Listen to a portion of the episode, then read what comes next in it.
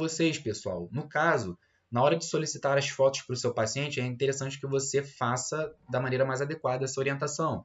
Então, normalmente o que eu faço? Eu peço fotos de frente, de lado e de costas. No caso, fotos de frente e de costas, é, antes de falar disso, né, na verdade, colocar a câmera a uma distância apropriada é, do paciente, não tão longe, mas nem tão perto também, de forma que pegue o corpo inteiro, tá certo? Câmera, de preferência ali na altura do umbigo, na, da cicatriz umbilical, para que a gente possa ver é, a melhor proporção do corpo, tá certo? Fotos de frente e de costas, postura ereta, sem forçar a musculatura, sem forçar nada, olhando para o horizonte, bem relaxado, tá certo? E pode tirar a foto. E a de lado, mesmo esquema, postura ereta, sem forçar musculatura, de preferência braços estendidos à frente tá certo? Normalmente assim a gente já consegue ter uma noção e a gente já consegue verificar bem direitinho ali o que está acontecendo no corpo do paciente, questão da cintura, questão abdominal. No caso, esse, esse, esse exemplo aqui que eu destaquei para vocês é um homem extremamente definido, mas quando a gente pega um paciente com certo sobrepeso ou obesidade, que segue direitinho, que está treinando, a gente vê nitidamente mudanças. A gente consegue verificar é, mudanças em dois meses, três meses, a gente já está conseguindo ver uma coisa muito diferente ali, tá bom? Então, só para vocês terem ideia da foto, das fotos. E quando a gente fala de medidas também, pessoal, fotos e roupas e medidas são excelentes parâmetros de uma forma geral. Porque normalmente a medida, eu normalmente vou explicar para vocês, eu solicito ali da cintura, do abdômen e do quadril. A gente vai ter uma ideia ali da relação cintura-quadril, questão também, né, é fator de risco para doenças cardiovasculares e tudo mais é, alta deposição de gordura. Então, conforme as medidas elas vão reduzindo, a gente consegue associar isso a excelentes resultados também.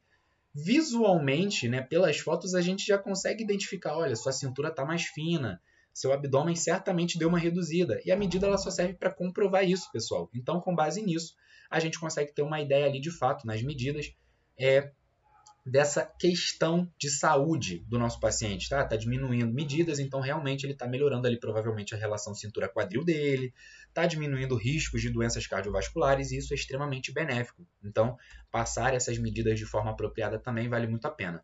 E as medidas mais interessantes quando a gente fala desse contexto online, tem nutricionista que pega só a circunferência da cintura, tem outros que não pegam, mas caso você queira aprimorar essa sua solicitação, eu recomendo que você faça essas três a circunferência da cintura, do abdômen e do quadril. No caso, cada uma delas. A da cintura, é, vamos começar pela do abdômen, né?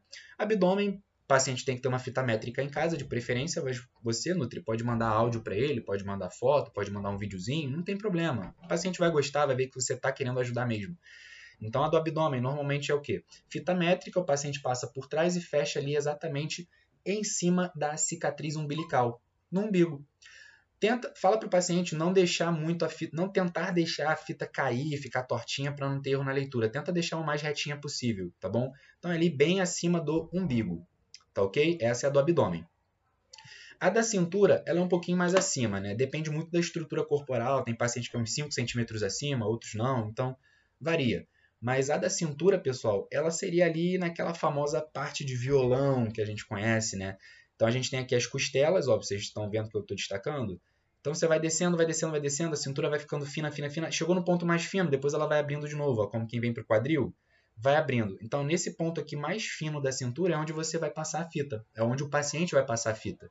Então tenta instruir isso a ele, tenta falar com ele, olha, no ponto mais fino da cintura. Pode falar desse jeito mesmo, que ele vai entender, né? Fazer essa comparação com o violão, ele, eles entendem direitinho. E aí é ali que a fita tem que passar. E a do quadril já é lá embaixo, já é bem lá embaixo. Né? Então, na do quadril, é, ela seria ali na porção máxima do glúteo, né? Se tivesse a imagem de lado a gente conseguiria ver melhor, mas é até onde o glúteo vai, até a porção máxima do bumbum, é ali que a fita teria que passar mais ou menos. Mesmo esquema. Gostou desse episódio do nosso podcast, Nutri? Ele foi só um pedacinho das nossas aulas completas e gratuitas que vão ao ar todas as quartas e domingos no YouTube.